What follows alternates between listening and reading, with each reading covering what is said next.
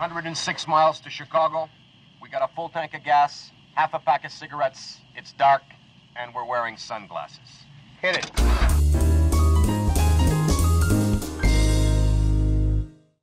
Herkese merhabalar. Finishing ekibinin hazırlayıp sunduğu IMDB Scratch'ın yeni bölümüne hoş geldiniz. Ben Salih Küçük. Ben Ömer Kula. Ömerciğim hoş geldin. Hoş geldin. Hoş bulduk. Ben de hoş geldin. Sen de hoş geldin yani. Doğru. Evet. Doğru ben de hoş geldim. Ben de hoş geldim. Tarafsız bir yerde buluşuyoruz sonuçta pıl, pıl, şey için, podcast yapmak için. İyiyim ya iyiyim. Senin nasıl gidiyor? İyi abi ben de bildiğin gibi yıllık izin başladı. Evet.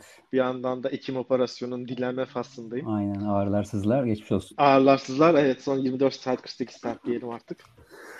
Aynen. Sende ne var ne yok? Var mı elinde bir şey? Vallahi ben de ona bakıyordum şimdi. Şey, e, bunu seninle geçen hafta konuştuk. Çok taze izlemiş sayılmam ama zaten ondan sonra çok bir şey izlemedim bu program için izlediklerim, izlediğimiz filmler dışında. İşte geçen hafta da konuşmuştuk seninle. Tom Boy'u izledim. Selin Sciamma'nın bu The Portrait of a Lady on Fire'ın yönetmeninin.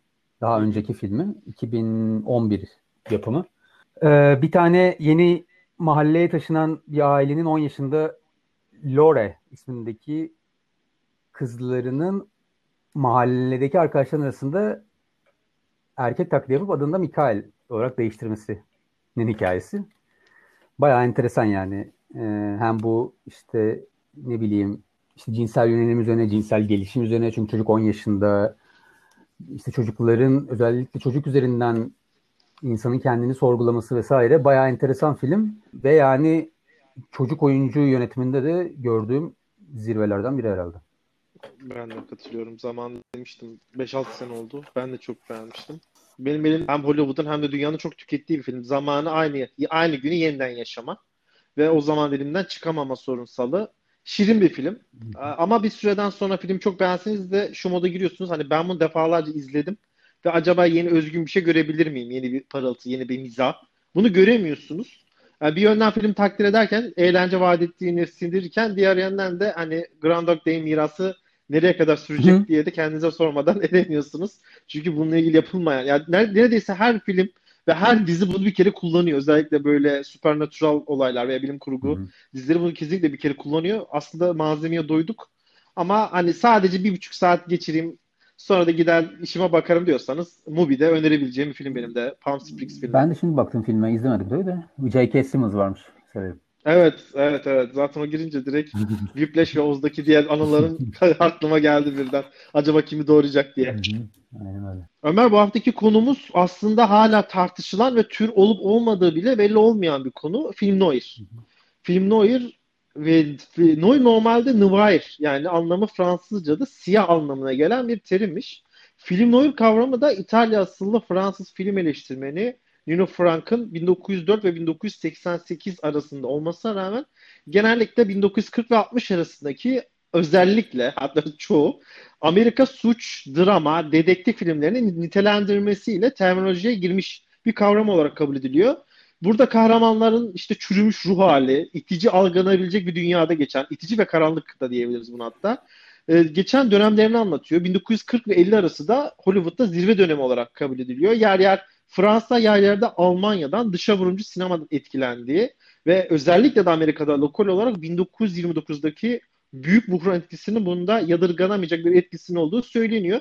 Bugün bahsedeceğimiz film noirlerde de sen de ekleyecek bir şey varsa lütfen e, bana yardımcı ol. İşte gangsterlik, dedektiflik, polis, cinayet, adam kaçırma, aşk, özellikle alkol içki ve bunalımın ana maddeler olduğunu söyleyebiliriz sanırım. Evet aynen öyle. Sen büyük buhran dedin. Hem büyük buhran zaten başlangıcı kesinlikle büyük buhran. Ama zaten başlangıcı 40'ta başladığı için tam o sırada 2. Dünya Savaşı da var. Sonra 40'ların sonundan itibaren artık 2. Dünya Savaşı'nın da etkileri gözüküyor filmlerde. Benim de görüntü olarak zaten işte hem siyah kelimesinden ortaya çıkmış daha doğrusu işte kelime olarak. Ee, zaten filmlerde çok keskin nasıl diyeyim gölgelerin olduğu ve karakterlerin mesela kahramanların aslında anti-hero, anti kahraman olabildiği. Çünkü evet. gerçekten hiçbiri yani kahraman dediğin genel olarak iyiyi temsil eder çok filmde ama bu filmdekiler biraz karışık.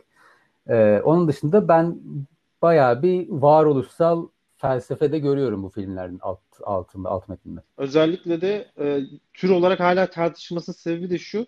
Bazıları ayrı tür olarak kabul etmiyor bazı ayrı tür olarak kabul ettiği gibi ilave olarak da Nea Noir etkisinde farklı bir tür olarak kabul edilmesi gerektiğini söylüyor.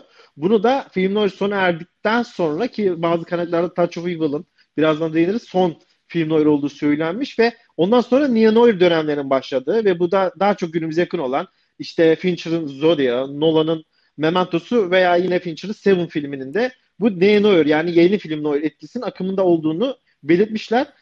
Şöyle bir soruyla sorup senle filmlerimize başlayalım. Sence film noir ayrı bir tür olarak kabul edilmeli mi? Ya günümüzde çok emin olamıyorum ya. Hani o zaman için bence kesinlikle ayrı bir tür. Hı-hı. Ama şimdi çok türden izler taşıyor. Ama tabii ki o türler de zaten film noir'dan çok etkilenmiş. Günümüzün polisiyeleri, zaten sonra neo neo noir olarak filmler. Yani mesela ben Seven filmini düşündüğümde evet. birçok açıdan çok fazla film noir etkisi taşıyor yani. Bence de George Standard'ı evet, evet. Hepsini tek tek. Ama ya ben bu filmleri izlediğimde gerçekten hepsi o kadar birbirine benzer ve ortak noktaları o kadar fazla ki evet bu filmleri ayrı bir grup olarak, tür olarak görebilirim yani. Ama şimdi için bir şey diyemem. Ömer istersen ilk filmimize başlayalım. Şans eseri benim yaklaşık bir ay önce bir sahaftandı kitabını bulduğum John Huston yönetmenliğinde normalde Dashiell Hammett'ın romanından uyarlama olan 1941 yapımı Malta Şahini ki sen de bilirsin araştırdığında notlarda film noir'lerin başlangıcı olarak kabul ediliyor. Orijinal olarak kabul ediliyor. Ben kitaba çok hayran kalmıştım fakat sonra edindiğim bir bilgi beni biraz üzdü. Dashiell Hammett kitabı yazarken direkt film olsun diye yazmış. Ben kitap okurken ne kadar filme kolay uyarlanabilecek. Hani resmen Allah'ım senaryoya bak. Yani resmen senaryo gibi kitap demiştim ama direkt o amaçla yazmış. O biraz modumu düşürdü. Ama filmden bahsedecek olursak çok kısaca konusundan bahsedeyim. Öyle sana bahsedeyim.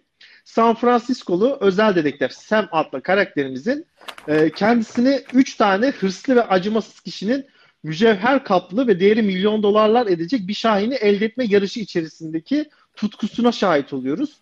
Normalde filmin başından sonuna kadar aslında bir satranç oyunu var ve karakterlerin neredeyse hiçbir zaman hiçbirine tam anlamında güvenemiyoruz. Fakat filmin o climax anından sonra yani herkesin toplanıp e, Malta Şahini'nin sahte çıkmasından sonra da yavaş yavaş Sem'e yaklaştığımız ve diğer karakterlerden uzaklaştığımız bir kısım var.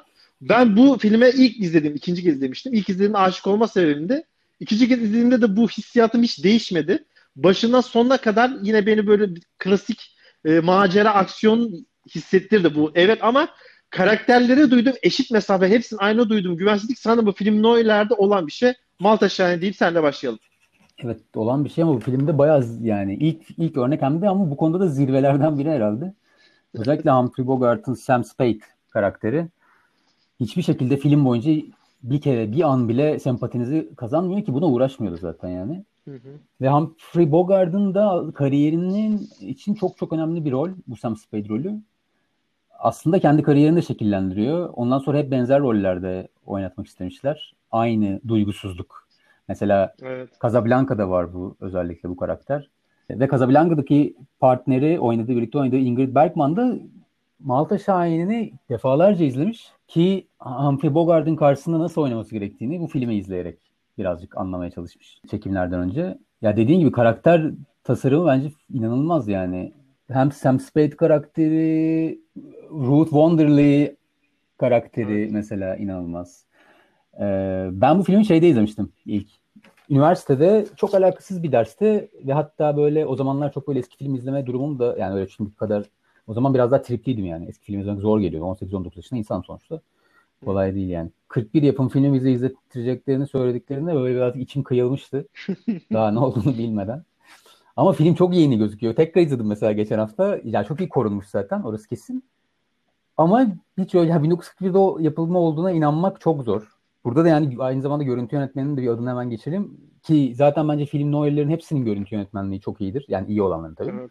Hepsinin adını geçireceğim. Bunun da Arthur Edison e, görüntü yönetmeni. Çok çok başarılı. Kesinlikle katılıyorum sana ve bu ya Humphrey Bogart rolü için normalde çok arkalarda gelen bir adaymış. Evet. Ve bu ukala işte nasıl desem kendine güvenen ama olaya da hakim rolü çıkaracaklarına şüphelilermiş. En başta George Raft üzerinde durulmuş. Fakat hatta şey olmuş Ömer e, bu Sam Spade için e, George Raft düşünüldüğü zaman George Raft o zaman ünlü, ünlü yani yabancı reputation dedikleri şeyin o kadar üstündeymiş ki Bogart'ın. Ya bu adı sana belli olmayan yönetmenlerle ben çalışmam deyip rolü direkt reddetmiş. Ve o zaman direkt aslında istemeden de Henry Bogart'ın önünü açıyor ve sonra, daha sonra kendisini Casablanca'da falan görüyoruz tabii ki. Şu benim çok hoşuma gitmişti filmde. Aslında e, ben bunu en başta bir kusurluk olarak algılamıştım izlerken hatırlayacaksın filmin bir yerinden sonra filme giren karakter sayısı birden artmaya başlıyor. Hani evet. birden biri geliyor, yedektif görüyoruz, onun yanında birini görüyoruz, sonra iki kişi daha görüyoruz. Karakterimizi izleyen kişiler görüyoruz ve ben birden şu moda kapılmıştım. Yani ne oluyor? Bu kim? Şu kim? Bunlar neden alt metni verilmiyor? Neden bizlere tanıtılmıyor? Neden bunların CV'leri yok? Fakat zaten film bunu hani bekle sonra ben hepsini sana bağlayacağım. Neyin kimin peşinde olduğunu açıklayacağım. O şey çok güzeldi mesajın sonunda ve aslında Sam Spade'in bile en soğukkanlı karakterim Sam Spade'in bile Malta Şahin'in bulunduğu haberi geldiği zaman yardımcısı elini sıktığında canımı acıtıyorsun dediğinde bile onun kontrolü kaybettiğinde çok güzel o bizi mimikle göstermişti. Sana şöyle sormak istiyorum ben. Normalde e, uzun bir süre kime güveneceğimiz veya bunun üzerinde hangi karaktere odaklaşacağımız ilgili zaten büyük bir sorun var. Bir de burada denkleme bir fema fatal karakter ekleniyor ve bizim aslında Sam Spade karakterimizin aklını çelmeye çalışan ve onu aşkıyla ero, hafif erotizm dolu romantizme yoldan çıkarmaya çalışıyor fakat en sonunda filmin en sonunda bu fema fatal karakterimizin plan hiç işlemediğini görüyoruz. Bu da aslında klişe yani şu an baktığın zaman bence çok klişe yıkıcı bir hamle gibi görüyor. Sen buna katılıyor musun? Çünkü genelde biz erkek karakterimizin o tuzağa düştüğünü görürüz. Evet evet kesinlikle ben de izlerken fark etmiştim. Ee, zaten işte aynen karakterlerin orijinali derken ondan da biraz onu da yani kastetmiştim. Sıracı hem senaryo yazımı tabii bu. Ya zaten filmin senaryo yazımı bence harika. Yani senaryosu çok iyi. Casting çok çok çok iyi yapmışlar. Yani çok iyi denk gelmiş ya da işte çok iyi seçmişler diyelim. John Huston zaten usta bir yönetmen. Onun yönetmenliği harika ve bence işi bir de en son montajda da çok iyi kotarmışlar.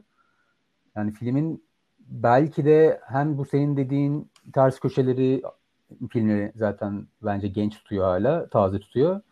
Ama aynı zamanda yönetmenliği de aynı şekilde. Hiç öyle eski bir yönetmenlik değil. Bu arada ben filmi izlerken ilk izlediğimde fark etmemiştim. Bu Gutman'ın e, Sam Spade'e Falk şeyi e, Malta Şahin'in anlattığı tarihini anlatıyor. Bir sahne var. Koridorda falan yürüyorlar. 7 dakikalık tek çekim bir sahne. Mü- müthiş ya. Evet değil mi ya? Ya seks, bu, bu film 20 sene sonra 100. yılına girecek. Evet, evet. yani dile kolay söylemesi.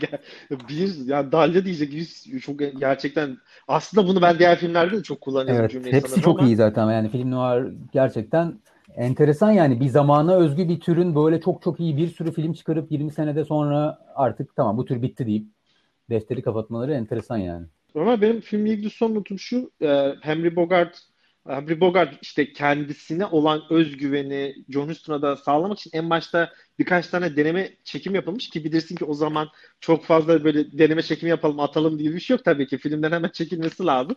Olabildiğince az şart lazım. Daha ilk sahneden sonra o şey mimiklerinden sonra Sam Spade'i canlandıran Bogart mimiklerinden sonra John Huston diğer bütün adayları elip senle devam ediyoruz. Sen benim adamımsın demiş. Ne kadar da doğru bir seçim oldu. Burada ortaya çıkmış zaten. İkisi için de çok iyi bir kariyer başlangıcı oluyor aslında. Katılır mısın? Evet ha, ben de onu ekleyecektim. Mesela John Huston'a ne kadar usta bir yönetmen olduğundan bahsettim ben filmin yönetmenliği överken ama kendisini ilk yönetmenliği yani. Onu da burada evet. eklemek yani henüz daha usta değil. Daha önce işte yazarlık yapmış Hollywood'da çeşitli Hı-hı. filmlerde. Ama zaten ondan sonraki kariyeri de artık hani adını bayağı altın harflerle Hollywood'a yazdırmış bir yönetmen. Humphrey Bogart zaten artık kariyeri nereye gideceği belli olmayan daha çok B filmlerde oynayan bir oyuncuymuş yani. Evet evet evet. Yani tamamen bir sıçrama tahtası trombolin olmuş Malta Şahin onun için. Aynen öyle. Ömer ikinci filmimizde devam edelim istersen. Ülkemizde çiz, çifte tazminat adıyla çevrilmiş Double Indemnity 1944 senesinde benim en beğendiğim yönetmenlerden olan Billy Wilder başyapıtı. Kendi adıma konuşayım. Yaşanmış bir olaydan esinlenmiş Ömer burada. James Coyne romandan uyarlama ama James Coyne de olayı yaşanmış bir olaydan uyarlayarak sayfalara aktarmış. Sigortacı Nef'in bir araba sigortalaması ziyaretinde oldukça da tehlikeli bir kadın olan Phyllis'le tanışmasından sonra içine düştüğü müşkül durumu anlatıyor. Kocasını öldürme planı yapan Phillips sigortadan alacağı parayı kahraman, kahramanımızla bölüşüp kocasından kurtulmayı amaçlıyor. Ben filmi açıkçası başından sonuna kadar şimdi ne olacak, şimdi ne olacak, şimdi ne olacak diye tırnaklarımı kemirerek izlemiştim ilk izlediğimde.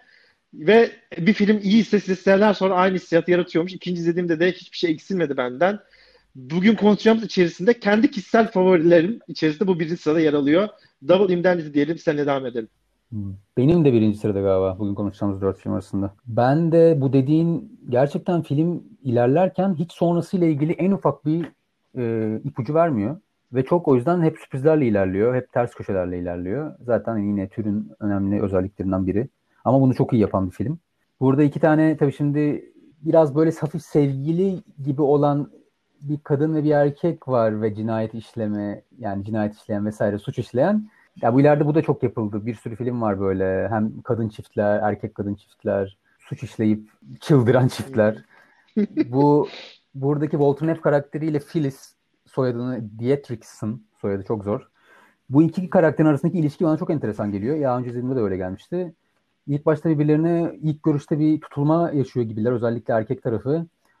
Ama ondan sonra bu bir aşka dönüşüyor gibi oluyor ve bu aşklarından dolayı sanki bu cinayet işliyorlar gibi hissediyorsunuz. Ama ondan sonra sanki aşık da değiller birbirlerine. Belki o suç işlemenin evet. cazibesi var ortada. Hani o suçu işledikten sonra bir soğuyorlar mı birbirlerinden? Çünkü aslında para var işin ucunda ama paranın da çok peşinde değil gibiler. Yani çok acayip bir dinamikleri var yani. Sen nasıl gördün bilmiyorum. Ben senin dediğin her şeyi not almıştım ve sana da soracaktım zaten. Hatta şurada devam edelim istersen. Tam Malta Shine'i kapatırken burada Femme Fetel karakterinin formülünün klişeleri ne kadar yıktığından bahsetmiştik. Bence burada da yıkıyor ve çok daha farklı bir formül yıkıyor. Çünkü Malta Şahin'inde her ne kadar evet kadın daha yalan söylüyordu. Bence de orada bir aşk yoktu. İki tarafta aşk yoktu. Ama burada kadının erkeği olan bir muhtaçlık durumu vardı sonuçta Malta Şahin'de. Şimdi burada e, çifti tazminatta ikisinin de birbirine ihtiyacı var. İkisi de birbirinden çok hızlı derecede vazgeçebiliyor ama yeniden de birleşebiliyor. Ve bu değişiklikleri sürekli seyirciyle oynamak için yapıyorlar aslında. Ve o kadar ikilemde kaldım ki ben de sonunda özellikle final sahnesinde ki final sahnesinde sana ekstrem bir sorun daha olacak. Hani erkek kadından vazgeçecek mi? Sonuçta iş ucunda para var. Yani bu iş, mutalif bir ilişki mi olacak? Buna komensalizme mi döndü? Sürekli git gel yapıyorum böyle aralarda ve kafam çok karıştı. Ekstra da sana şu soruyu sormak istiyorum. Diğer şeyde de konuşuruz. Yine Billy Wilder filminde Sunset Bulvarı'nda. Sen de fark ettiysen filmlerin sonundan başlıyoruz biz Billy Wilder filmlerde. Yani evet. en başta filmin son anını görüyoruz ve daha sonra o ana giden yükselme anına seyirlik ediyoruz.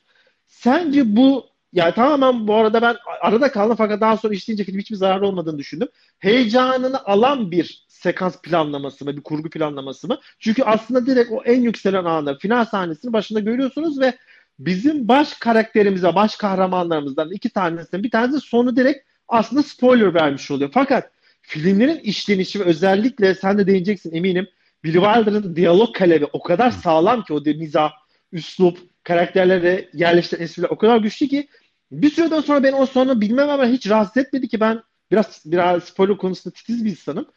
O yükselen ana kadar giden Hani ya biliyoruz zatenden ziyade hep şunu merak ettim. Nasıl olacaktı oraya varacağız? Hani ne olacaktı o son oldu? Sen buna katılacak mısın yoksa biraz senin için heyecanı kaçırıyor Yok mu? ben tam tersi. Çok benim için yükseltiyor bile olabilir. Ben de çünkü şey oluyor. Zaten Sunset Boulevard'da bahsedeceğiz. Film ölen bir adamın ağzından başlıyor ya.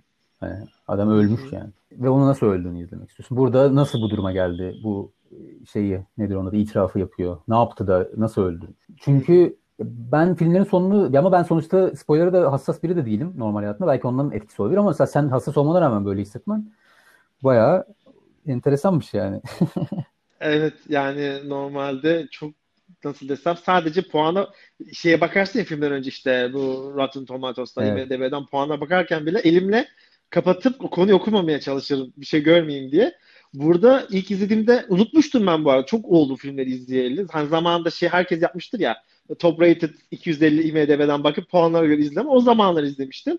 Şimdi yeniden izlediğim zaman hatırladım filmin sonu A diyor sonundan başlıyordu doğru ve hiçbir şey kaybettirme heyecandan tam tersine senin gibi yahu nasıl oldu da buraya varıyordu şuna ne olmuştu gibi soru işaretleriyle beraber daha da o şeyi körü alevliyor böyle benim Hı-hı. için.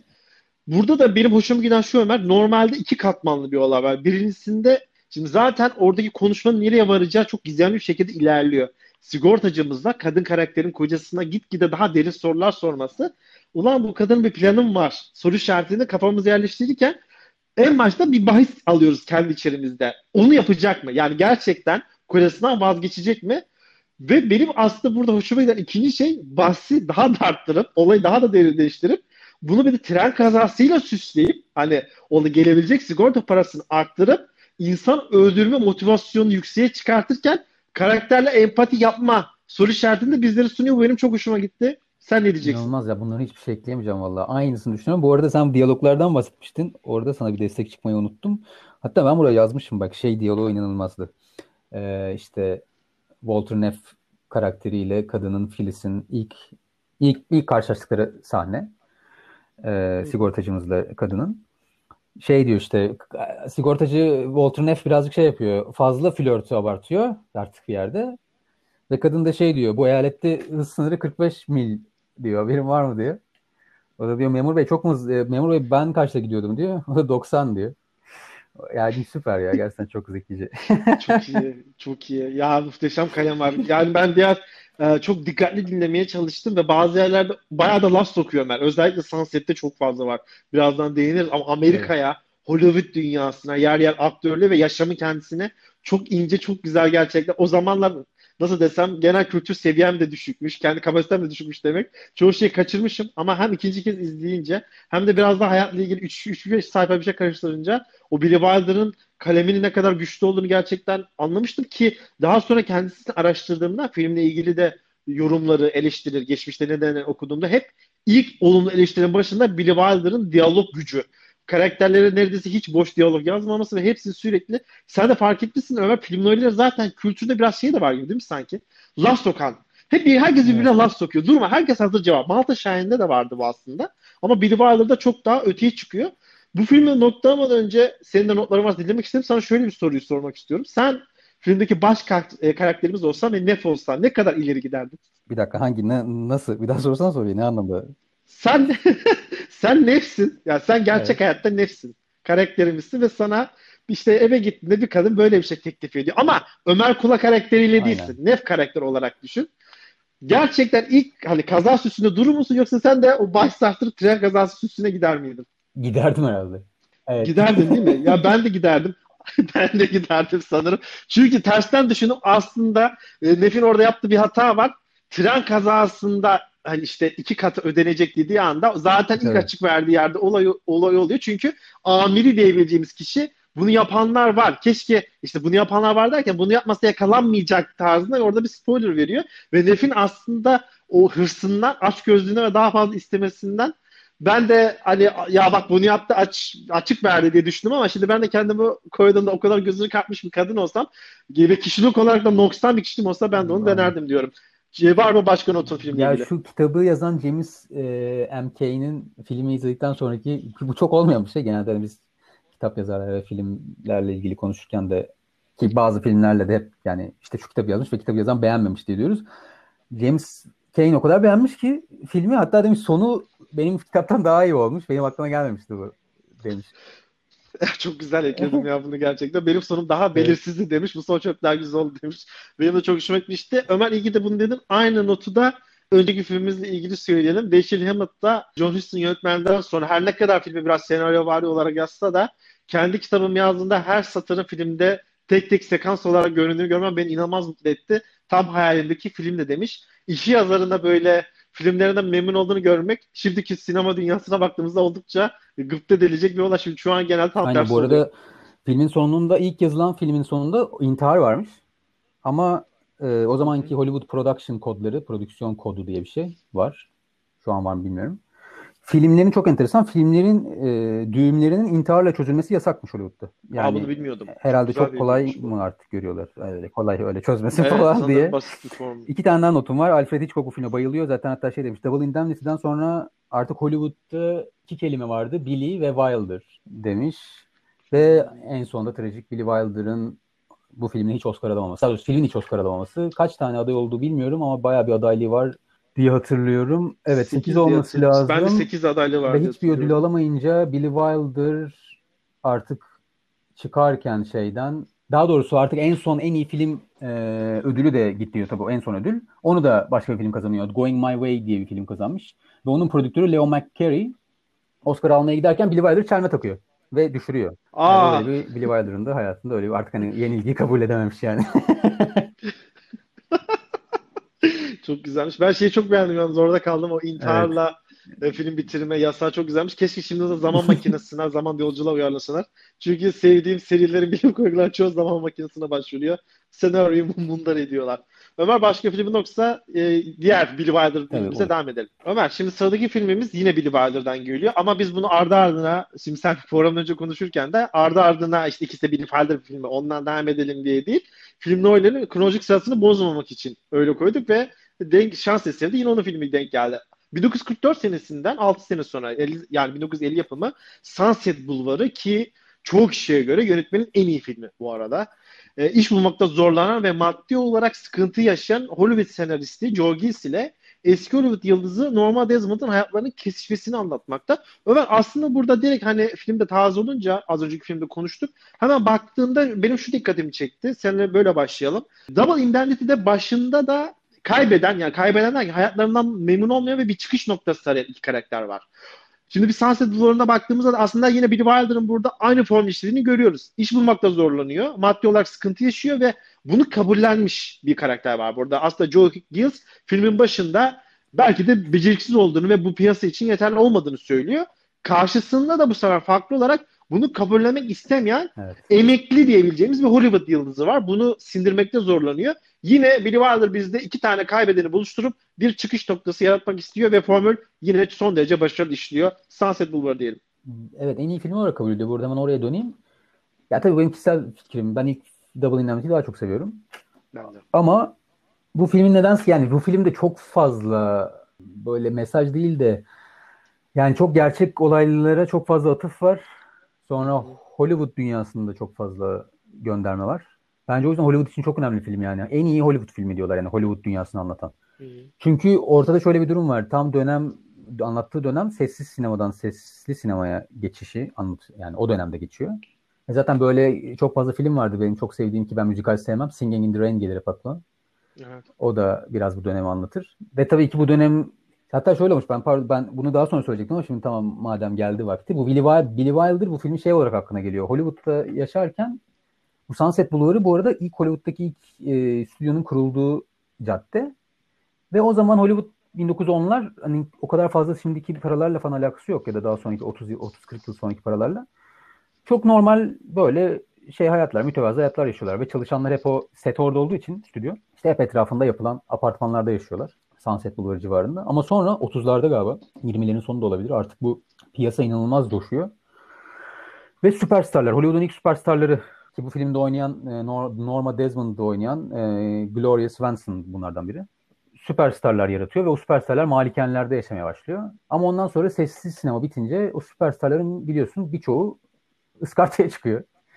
Evet. Çünkü yeni starlar doğuyor. Onlar devam etmiyor. Ama bu arada Gloria Swanson bu filmde Norma Desmond oynayan tam tersi karakterinin tam tersi buna devam edebilmiş kariyerine gayet başarılı bir şekilde sürdürmüş bir oyuncu.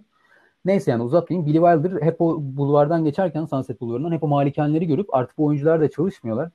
Acaba nasıl hayatlar yaşıyorlar diye bunu hayalini kurarak yazmış filmi. Ben tam yani şu an sıralama notlarda tam sen bıraktığın yerde aslında çok güzel kesişti filmde eskiyle yeniye geçişte o eskiden kullanılan, eski dediğimiz eski dönem sinemasında kullanılan aktör aktrislerin nasıl kere, kenara atıldığının, çöp gibi hunharca yok var edildiğini çok da güzel örnekleri var. Bazı araba sahnelerinde bunu çok güzel gizlemişler. Bir de ben not almıştım bir koltuk sahnesi var. Yönetmenle bizim normal karakteri konuşuyor ve direkt aslında senin dediğin şeyi söylüyor Ömer.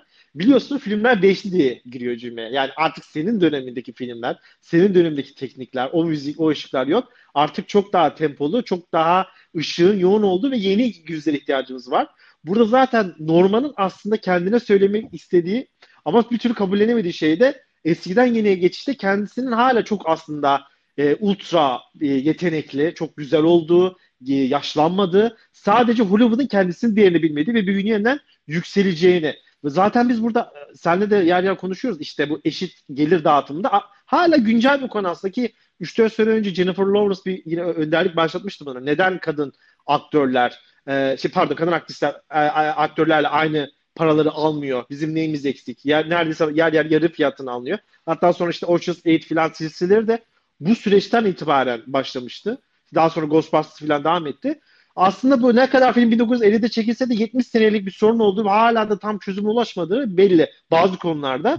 Hollywood'un kendi içerisindeki sorunlarda ne kadar sert bir eleştiri olduğu Sunset Boulevard'da çok o, ayuka çıkan bir durum. Özellikle Ömer şunda sen de hatırlayacaksın sonlara doğru filmin sonlarına doğru yine bu Norman'ın e, kaybetme korkusunun yükseldi ve aslında biz Joel karakterine de aşık olmadığını, pek sevmediğini sadece eskilere tutunacak böyle kendisine hayran, Hı-hı. kendisine aşık evet. bir karakter olarak sadece Joel figür olarak e, gördüğünü söyledik sanırım e, yanılıyor olmayız. Kesinlikle öyle yani beğenilmek istiyor artık. Hani hala beğeniliyorum, Hı-hı. yaşlanmadım şeyini yaşamak istiyor. Bu arada en çok ilgimi çeken karakterlerden biri Max von Meyerling karakteri. Uşak. Erik von Stroheim. O da başka bir yönetmen. Ve bu arada Erik von Stroheim eskiden o sessiz dönem sineması yönetmenlerinden ve gerçekten sesli sinemaya geçilince iş bulmakta zorlanıyor ve artık böyle böyle rollerde oynuyor ve bu filmde oynaması da bence çok o yüzden manidar. Ee, Gloria Swanson'ın yönetmenliğini yapmış. Hani filmde de diyor ya zaten şu filmi zaten filmde de aynı şekildeler yani oyuncunun yönetmeni ve şimdi uşağı eski yönetmeni şimdi uşağı gibi.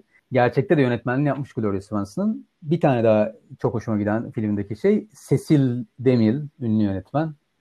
Onun da filmde kendisini oynarken görüyoruz. Benim de en çok hoşuma giden yerlerden biri filmin finalini çok güzel yapmasıydı ve finalde baş karakterimiz Norman'ın kamera kelimesini duyduğu an kendinden geçmesi, yine o eski ışıltılı günlerde yürür gibi finale doğru yürümesi, merdivenlerden çıkması yani o kadar güzel planlanmış bir sahne ki işte altyapıyı kurunca ve son anlara kadar gelene kadar o altyapıyı verince, senaryoyu bize yedirince gerçekten ne demek istediğini çok güzel birleştiriyor.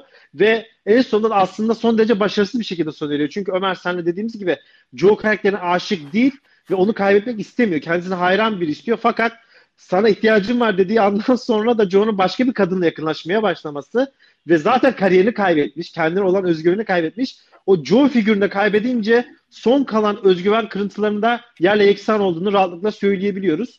Benim de son notlarım film hakkında 11 dağda adaylıktan 3 tanesini evine götürüyor. En azından burada bir e, başarı var ve senin çok çok çok sevdiğin David Lynch'in en beğendiği filmlerden bir tanesi Sunset Bulvarı.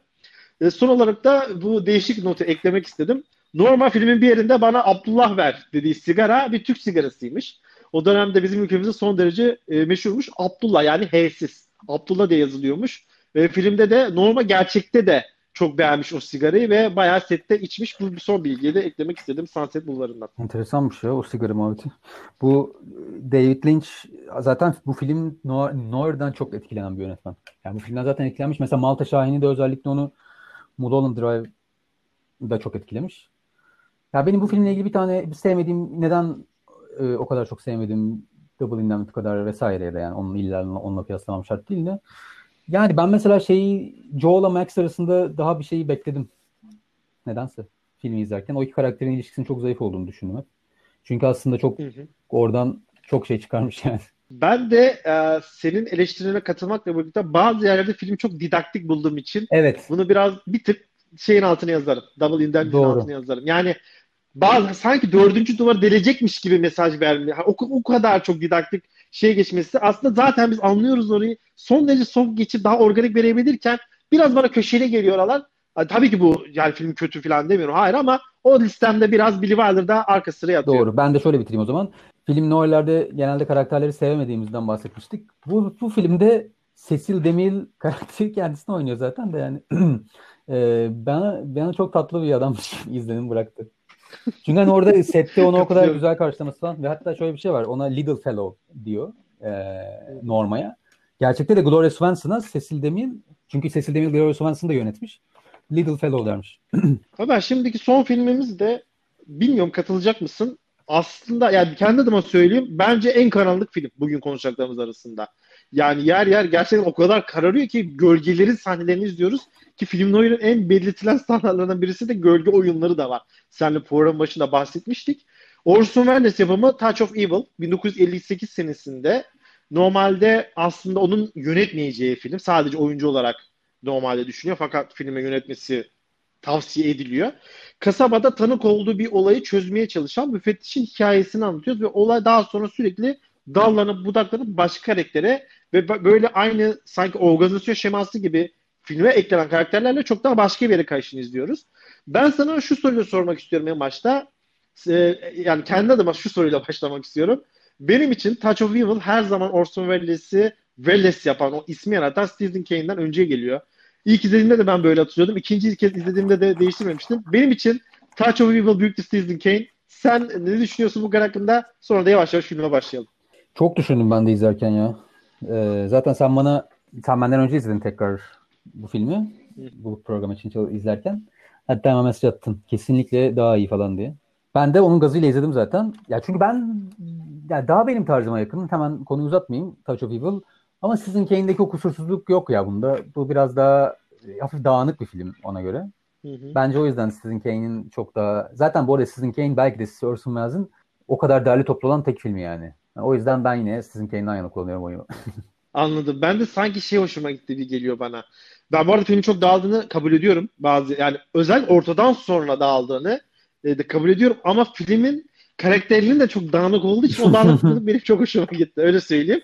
Filmin kurgu ve toplam yapı olarak sizin Kane'i ben de çok önde görüyorum bu arada. E, sekans planlaması olarak. Ama film bu dağınıklık benim çok hoşuma gitti. Ömer film normalde az önceki diğer bahsettiğimiz eserler gibi bir romandan uyarlama. White Masters'ından Page of Evil romanından uyarlama. Şunla başlayalım istiyorum ve, şurayı çok övmek istiyorum eğer izin verirsen. Açılış sekans. Of ya zaten. Yani kameranın ana sokaktan ara yollara girmesi ve burada crane shot adı verilen win çekiminin yapılması ya 1958 senesi tamam belki ilk sessiz sinema dönemlerinde değil ama ya çok orijinal, çok yaratıcı ve çok şık geldi bana. Ne diyorsun en başta bu sekans hakkında? Ya zaten hemen açısınlar izlesinler. izlemeyenler sadece o sahneyi bile hemen YouTube'da bulabilirler. Çok ünlü. Ee, en ünlü açılış sahnelerinden 3-5 3-5'tedir yani bilmiyorum artık. Öyle bir sıralama var mı? Orijinalinde açılış ben bu arada benim izlediğim versiyon seninki hangisi bilmiyorum. Benim izlediğim 110 dakikalık en son artık. Orson Welles'in Benimki de e, aynısı. istediği montaj. Çünkü aslında filmin post prodüksiyonu çok sancılı geçiyor ki Orson Welles'in e, kariyerinin özetidir bu yani. Birçok filminin post prodüksiyonu çok sancılı geçer. Bu filmin açılış sahnesine döneyim. Açılış sahnesinin orijinalinde aslında e, yazılar açılış sahnesi bir yandan akarken işte oyuncu isimleri vesaire vesaire öyle. Orijinali böyle. Ama son montajında benim izlediğim hiçbir yazı yok. Açılış sahnesini tertemiz yapmışlar. Çünkü çok önemli bir sahne oldu artık bilindi için herhalde. Bu 98 e, montajı galiba bizim izlediğimiz. Ya 98 ya 99. Bütün isimleri, kreditleri sona atmışlar. Böylece tertemiz izleyebiliyoruz yani. Ve ilk sahne gerçekten yani ilk sahnedeki o yarattığı hem sesle, müzikle yani mizansen harika. Durmadan arabanın yanından geçiyorlar gidiyorlar falan. Çok iyi çok iyi harika. Ömer zaten biliyorsun eski filmlerde bu 70'e 80'e kadar film başladığında o yazılar çok büyük puntolarla. Evet. Zaten şimdi sen orayı da kaplarsan gerçekten çok yazık edilecekmiş o şey başlangıç sekansında. Çok üzülürdüm ben. Ee, senin de dediğin bir şey çok cevap vereyim. Sen demiştin ya böyle bir liste var mı en iyi açılış işte sekans falan. Varmış Ömer. Böyle bir liste varmış. Empire yapmış zamanında ve Touch of Evil ikinci sıradaymış. Birinci sırada da Apocalypse Now varmış. Ona da yeniden sevgilerimizi gönderelim. Çok güzelmiş. Bir de kapanışla kapanış listesi de vardır kesin. Orada da bence The Passenger diyorum ben de. Bakalım. Değil mi? Ben de onu çok tepelere koyarım. Ömer film müthiş bir tempoyla başlıyor. Sanırım burada ikimiz de hemfikiriz ve aslında Malta şehirde yaşadığımız o bu, ne, bu kim, şu ne e, yoğunluğunu ve hızını burada çok daha hızlı bir şekilde yaşıyoruz. İlk 15 dakikada neredeyse 15 tane karakter görüyoruz. Ben şöyle bir not çıkarmıştım. Şimdi Hank var. Orson Welles'in müfettiş karakteri. Şimdi Hank'le aslında en başta bizim Grandiler arasında hiçbir bağ yok. Uyuşturucu çetesi var Grandiler işte. Vargas ve eşinin Grander'le bir alıp veremediğini görüyoruz biz. Evet. Sonra bu Vargas ve eşinin yanında patlayan bir araba var. İş adamı ve artık sevgilisi midir, eşi midir, metesi midir bu hayatını kaybediyor. Vargas eşi bu işe bulaşıyor. Yandan Grandiler var. Vargas eşinin referansıyla da daha sonra Grandilerle Hank'in aslında biz bir bağın olduğunu anlıyoruz. Benim sana katıldığım nokta şu. Bütün bu bağlar çözüldükten ve belirli formül verdikten sonra film vites olarak kendini bir boşa alıyor. Ve bazı yerlerde küçük küçük tekrarlara giriyoruz. Ama bu ana kadar yani ikiye bölecek olursak filmi ilk bir saati gerçekten inanılmaz derecede tempolu geçiyor. Onun ona laf sokmasını izliyoruz. O ona karışıyor. Vargas neden takip ediliyor? Hatta Vargas'ın eşinin son derece haz cevap olduğunu görüyoruz. Biraz onda da hafif böyle bir zeki fenomenallik var ama o biraz iyi tarafta kalıyor. Bu başlangıç beni çok etkiledi. Daha sonra da aslında şeyi hep bahsedebilir miyiz? Yozlaşmış o alkolün, sigaranın, uyuşturucunun etkisiyle e, karanlık tarafa geçmiş dedektif yani Hank karakterini, Orson Welles karakterini burada bütün film noir formüllerinin sanırım uygulandığını görüyoruz diyebiliriz. Ya ben şeyden şikayetçiyim biraz. Bu az önce dedin ya Susan Vargas karakteri çok hazır cevap. Bence Susan Vargas'ın sahneleri harikaydı o Grandilerle. Ee, ben filmin oralarında özellikle çok eğleniyordum. Ama sonra Susan Vargas karakterini harcadılar yani harika bir karakter. Kayboldu gitti. Biz ne başında tam ne olduğunu anlayabildik. Ne ondan sonra ne olduğunu en son artık hani böyle arabada sarıldılar falan. Ay kurtardım seni sevgilim falan. Daha çok şeye normal olarak belki tabii hem filmin süresi de belki öbür türlü çok daha uzardı bilmiyorum. Ramon Vargas'la Kaptan Henke daha çok ve onların araştırmaları bile çekişmeleri olayı araştırırken e, cinayeti. Onlara odaklandık ama ben işte biraz oralardan şikayetçiyim. Yani Susan Vargas karakterini daha çok görmek isterdim. Bir de benim sıkıntım filmin son sahnesinde ya. Bilmiyorum şimdi anladım mı ama hani bu e, kayıt aleti var üzerinde ve dinliyor ya o da onu takip ediyor. Evet. Evet. Ben onu hiç kafamda evet. o mantığı kuramadım. Yani tamam çok güzel sahne olmuş böyle heyecan açısından. Ama abi kayıt aletini de koy adamın cebine. Sen ne orada köprülerde tek elinde şey yapmaya çalışıyorsun. Asıl onlara yakın durmaya çalışıyorsun. Koy kayıt aletini de madem mikrofonu koydun. Adamın iç cebine falan. Bana o biraz saçma geldi. Benim e, filmde tek şikayet edeceğim yeri buldum maalesef. yani e, çünkü ben hep şunu söyleyecektim sana. İki tane komiserin aslında çatışmasını izliyoruz biz. O senin işte Citizen Kane'e göre dağıldı dedi ama benim dağınık olduğu için hoşuma giden yerlerde bir tane çok iyi polis var. Aslında Vargas hani böyle ilkeleri olan e, idealist. Orson Welles'in de gri tarafta olduğunu görüyoruz. Şüphelenmeye başlıyoruz aslında. İşte Hank iyi midir, kötü müdür, yozlaşmış mıdır? Bizim de kafamızda soru işaretleri oluşmaya başlıyor. Ben buraları evet. çok beğendim. Zaten senle de bahsettik. O işte gölgeler, bazen işte Hank'in gölgesini görüyoruz. Hatta hatırlarsan Vargas'a bir yerde e, biri sanırım elinde kezzap mı asitini atacakken orada gölge oyunları yapıyor e, yine kamerasıyla. Bütün bu formüller son derece güzel işleniyor. Benim burada hiç şikayetim yok. Hatta bir yerde bu çok aslında şu anda uygulanan bir formül. İşte ben nasıl bir adamım, siz beni nasıl yargılarsınız, ben bu ülke için şunları yaptım tarzında klişe bir nutuk atıyor bir yerde Hank. Hani beni yargılayamazsınız bile. Ben buralara kadar da çok beğendim. Hatta şeyle de yer yer kıyasladım. Ee, şunu e, hatırlatayım sana Ömer. Apocalypse Now'da filmin sonunda hatırlarsan Marlon Brando'nun filmde bir görünüşü vardı. Böyle kilolu, yıpranmış, dejenere olmuş. Burada da ben Wallace'in girişini, filme girişini aynı o sahneye benzettim. Yani kilolu, yıpranmış, sağlığı iyi değil, yürüyemiyor, koşamıyor. Hani hayat ona iyi davranmamış. Buraya kadar her şey evet, çok iyiydi. Fakat kesin bence de Orson Welles'e kendisine benziyor ve filmdeki şemalar, o tematik kurgular ben, benim çok hoşuma gitmişti. Ama ben filmin sonunun son derece tembelce bağlandığını düşündüm. Ve bir an şu moda girdim. Yani bu şu an benim için başyapıt olabilecekken çünkü ben bak, bakmışım ben çok bakarım. Ben filme 8 vermişim. Ya diyorum bu film böyle 9'da 9.5'a doğru kayıyor. Ben niye bu filme 8 vermişim? Hani bir şey mi? Sonunda ha dedim tamam. Bu. Yani bu filmin sonu şey gibi geldi bana. Ya beyler sonunu bağlayamıyoruz. Ne yapsak ya? İşte senin az önce verdiğin örnek gibi. intihar. Yani biraz biraz tembel gibi geldi bana.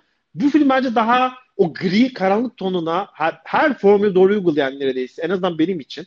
Senin için de çoğu formülü doğru uygulamış sonuçta. O film Noir'a son derece mesela az önceki konuştuğumuz Bill Wilder filmlerinde çok daha güçlü, çok daha seyirci oynayan filmler var. Bu son derece düz, lineer bir şekilde hatta yer yer mantık hataları bile içeren bir şekilde sona erdi. Çok haklısın. Bu arada o intihar muhabbetine şimdi baktım 30 ve 30 ve 40'larda yasakmış. O yüzden 40'tan evet, sonra. Bu yani sonundaki olaya haklısın. Ben mesela o son sahneni o takip ediyor ve dinliyor. Ya o sahnede ben o sahneyi öyle yazmasının sebebinin yönetmenlik açısından düşündüğünü fark. Ya öyle düşündüm çünkü çok güçlü gözüküyor ve çok heyecan katıyor sahneye. Çünkü bir yandan hem onları takip etmeye çalışırken işte saklanması lazım, gözükmemesi lazım falan. Çünkü uzaktan oturarak izlese hani öyle bir şey olmayabilir. O heyecanı yaratmak için ama bence de biraz ucuz. Ee, ya filmle ilgili benim istiyorsan son notlarıma geçebilirim. Ee, Orson Welles bu arada sadece oynayacak bir filmdi önce. Film ilk ilk aşamada yani. Yönetmen olarak adı geçmemiş ki zaten Orson Welles'in kariyerinin artık bayağı kötü dönemleri e, bu Touch of Evil dönemi ve zaten hatta bu filmde artık Hollywood'dan aforoz edilmesine yol açıyor. Bir daha da Hollywood'a film çekemiyor stüdyo filmi. Bu son stüdyo filmi ve bunun da normalde bak nereden nereye ilk filmiyle biz bunu seninle konuşmuştuk sizin kendi konuşurken. Hatta demiştik ki evet. 2020 yılında kim hiçbir yönetmenin hayalini kuramayacağı bir kontrol de sahip demiştik post prodüksiyonda. Ve maalesef üzerinden 17 yıl geçmiş e, Citizen Kane'in Orson Welles'in düştüğü durum artık post Sunset Boulevard'ın ne kadar haklı olduğunu ortaya prodüksiyonda hiçbir söz hakkı kalmayan evet. bir yönetmene dönüşmüş. Hatta daha da bence resmen hakaret diyebileceğiniz şey Orson Welles filmi çekiyor. Filmi editliyor. Sonra stüdyo filmi alıyor. Tamamen baştan editliyorlar. Ve sonra da Harry Keller ismindeki bir yönetmene bazı eksaneler çektiriyorlar. Falan filan. Ve yani en sonda zaten bir kere editliyor sonra Orson Welles. Sonra en son artık Orson Welles öldükten sonra 1998 yılında Cannes Film Festivali'nin 98'lik Cannes Film Festivali'nde gösterim yapılsın diye son bir defa daha montajı yapılıyor. Ama bu sefer de kızı Beatrice Wells bize sormadınız deyip e, dava açıyor. Ben sonra davadan çekiliyorlar galiba çünkü en sonunda birlikte karşılıklı konuşuyorlar ve Beatrice Wells da izletiyorlar versiyonu ve, ve Beatrice Wells çok beğeniyor. Tam babamın istediği şey buydu diyor ve ama diyor keşke bize haber verseydiniz de bunları yaşamasaydık diyor. Yani benim derdim çünkü o değildi. Benim derdim hani yine artık herhalde ailecek bu arkamızdan montaj yapıyorlar diye böyle bir tripte herhalde. Hemen öyle montaj deyince hemen davayı açmış yani. Ama sonuçta sonuçtan da çok evet. memnun kalmışlar. Zaten Ömer benim de sonutum oydu. Ya çok acı bir şey aslında. 1958 senesinde çekilmiş orijinal e, yani Orson Welles cut, o Director's Cut dediğimiz versiyonu hiçbir zaman izleyemeyeceğiz. Çünkü o tamamıyla yok olmuş. Ve senin dediğin gibi 76 sürümünde kesip biçip paramparça etmişler filmi. Ve son olarak da bizim izlediğimiz yani en azından bu bir şeyler toparlanmaya çalışan bilmiyorum senin izlediğin sürümde aynısı mıydı 98 sürümün ya başında ya sonunda hiç hatırlamıyorum özür dilerim. Ee, bu Orson Welles'in işte sahibi evet. olarak 98 sürümünü şu an izliyorsunuz. İşte o lanet olsun 76, 76'daki sürüme der gibi akan bir yazıyla başlıyordu. Yani o da gerçekten çok acı bir şey. Sonuçta Orson Welles'in belki işte gelmiş geçmiş en iyi yönetmen olarak ilk onu anlayabilirsiniz çoğunu ama sizi Citizen Kane'in teknik olarak nasıl bir çağ açtığını zaten senin ilk programlarımızda konuşmuştuk ve oradaki iç içe sahne geçişi özellikle o bahsettiğim seninle kar sahnesi ve gerçekten senaryolu olarak işlenen en iyi filmlerden bir tane olmasının Hollywood'a neler kazandırdığından bahsetmiştik. Tamam Orson Welles de çok kazandı ama Hollywood'a da çok şey kazandırdı ve 17 sene sonra o adamın filmi neredeyse yarısı çıkarılıp kesilebilecek hale gelmiş. Bu da çok üzücü diyelim. Ben de şöyle olarak. bitireyim. Bu dört filmi konuştuğumuz dört filmden tabii bu arada sen belki bir tane daha eklersin sonra. Dört filmin arasında tabii en çok Double Indemnity'yi beğeniyorum dedim ama mesela şu dört film izlerken şunu fark ettim. Tamam Billy Wilder çok büyük yönetmen. John Huston zaten büyük yönetmen. Ee, ve hatta Tojo Wheel'ın da bir sürü eksiği var falan dedik. Ama yani e, her ne kadar Orson Welles'in kariyeri başlangıcı gibi devam etmemiş olsa da ortada bence yönetmen olarak bir deha var yani. Bu film filmi izlerken diğer filmlerden çok büyük bir farklılık var filmde. Tam şimdi açıklayamayacağım yani. Kesinlikle. Ki diğer çok iyi yönetmenlerden bahsediyoruz yani Billy Wilder falan. Ama burada iyilikten bir tık yüksek bir kalite var Orson Welles yönetmenlerinde. Evet. Ben de katılıyorum. Ben, ben ya hatta bazen yer yer Sin City evet. tadı almıştım filmden. Sonra baktım ki Sin City filmden etkilenmiş. Benim için parçalar birbirini zaten tamamlamış oldu. Ömer her zaman yaptığımız gibi yapalım o zaman. Madem konuyu açtın. E, var mı ekleyeceğin filmler? Burada zaman sınırına takılıp e, bize bizle tanışamayan filmler diyelim. Burada açamadığımız, inceleyemediğimiz. Ben bir tane film söyleyeceğim. Howard Hawks, Howard, Howard Hawks'ın söyleyemedim. 46 yapımı The Big Sleep filmi. Çok severim ben bu filmi. Yani Philip bir tane de dedektifin çok zengin bir aile tarafından bir şantajcıyı yani şantajcıyı bulması mı artık yakalaması mı üzerine geçiyor film. Ama tabii filmde de hiç bahsetmeyeceğim şimdi. Bu zaten konuştuğumuz bütün dört filme de spoiler verdik. Bundan sonrasına vermeyeyim. Yani çok yine böyle dallanıp budaklanıp çok enteresan yerlere giden, sizi ters köşeler yapan bir film. Yine Humphrey Bogart var bu arada. Evet yine kendisi var. Ya ben çok not almıştım. Daha sonra hepsini yok ettim. Neden diyecek olursan da bahsettiğimiz dört film ben çok beğeniyorum. Ve diğer yazdığım filmlerin de hiçbirinin bunlardan biraz aşağı seviyesinde kaldığını düşündüm. Sadece Big Sleep önereceğim ben de. Sen, seninle aynı fikirdeyim yani. Biraz bu filmler hepsi ya başyapıt ya da başyapıtın böyle bir tık altında Hı. kabul edildiği için ve diğer filmler böyle biraz zamanı doldurma gibi geldi bana ve bu şeyi bozmak istemedim. Aileyi bozmak istemedim. O nedenle ben de bunları yanına sadece The, The Big Sleep eklerim. Çok çok çok beğendiğim bir filmdir. Onunla başka... Bu arada Stanley Kubrick'in The Killing'i de e, film noir sayılıyor. Bazı listelere girmiş. Evet. Onunla çok kararsız kaldık. Ben çok severim o filmi ama tam böyle arada kalan Araf'ta işte ya bazıları diyor ki hayır dahildi. Bazıları diyor ki işte değil. Bu arada Ömer son, son olarak da şunu ekleyeyim. Kubrick'in e, filmografisi o kadar güçlü ki CV'si. Bu film biraz gerçekten hasır alt ediliyor. Yani The Killing gerçekten bu, ya çok iyi bir film. Hani ya hak veriyorum bu arada herkese. Yani 2001'ler otomatik portakallar, işte Eyes Shut'lar varken bu filmin biraz arkada kalması çok doğal. Ama eğer izlemeyen dinleyicimiz varsa ve film Noir'e kendilerine şu bahsettiğimiz filmde yakın hissediyorlarsa gerçekten ilk fırsat izlesinler. Benim sadece bu Kubrick özelde konuşmuştuk. Ee, Dr. Stengel bu ve şeyle beraber, 2001'le beraber ilk üçü aldığım filmlerden biridir. Filme çok ya özel bir sempatim var, çok severim. Sellers öncesi döneminde çok sevmem yani öyle yükselmem fazla. İşte o Lolita ve işte neydi? Doctor Strangelove'da Doctor Strange ve Battle- Metallica'dan Aha, sonrası o film Royale zaten. Ama ondan önceki filmler arasında en sevdiğim bu ya ve belki de gerçekten sevdiğim tek Benim film de. olabilir. O, hani o önceki dönemde. Yani Pet Glory da güzel ama mesela ben Kirk Douglas dönemini pek şey yapmam yani. Evet. Özellikle Spartacus biraz ısmarlama filmi olduğu için zaten kendisi de nefret eder. Bunları zaten bahsetmiştik. Ama ağzına sağlık. Umarım şöyle aylar sonra da bir de Neo Noir filmi çekeriz. Bir filmi şey bir şeyin de devamı gibi olur. Kendi içimizde yeni bir tür eklemiş oluruz. Var mı eklemek Yok, istediğim şey son olarak? Teşekkür, teşekkür ederim. Bizi dinlediğiniz için çok teşekkür ederiz. Film Noir e, türünü diyelim. Hala tür olup olmadığı kesin değil. Belki bundan 50 yıl sonra da tartışmaya devam eder. Buradan kendi seçtiğimiz filmleri dilimizde önce anlatmaya çalıştık. Bizi dinlediğiniz için çok teşekkür Hoşça kalın. ederiz. Hoşçakalın.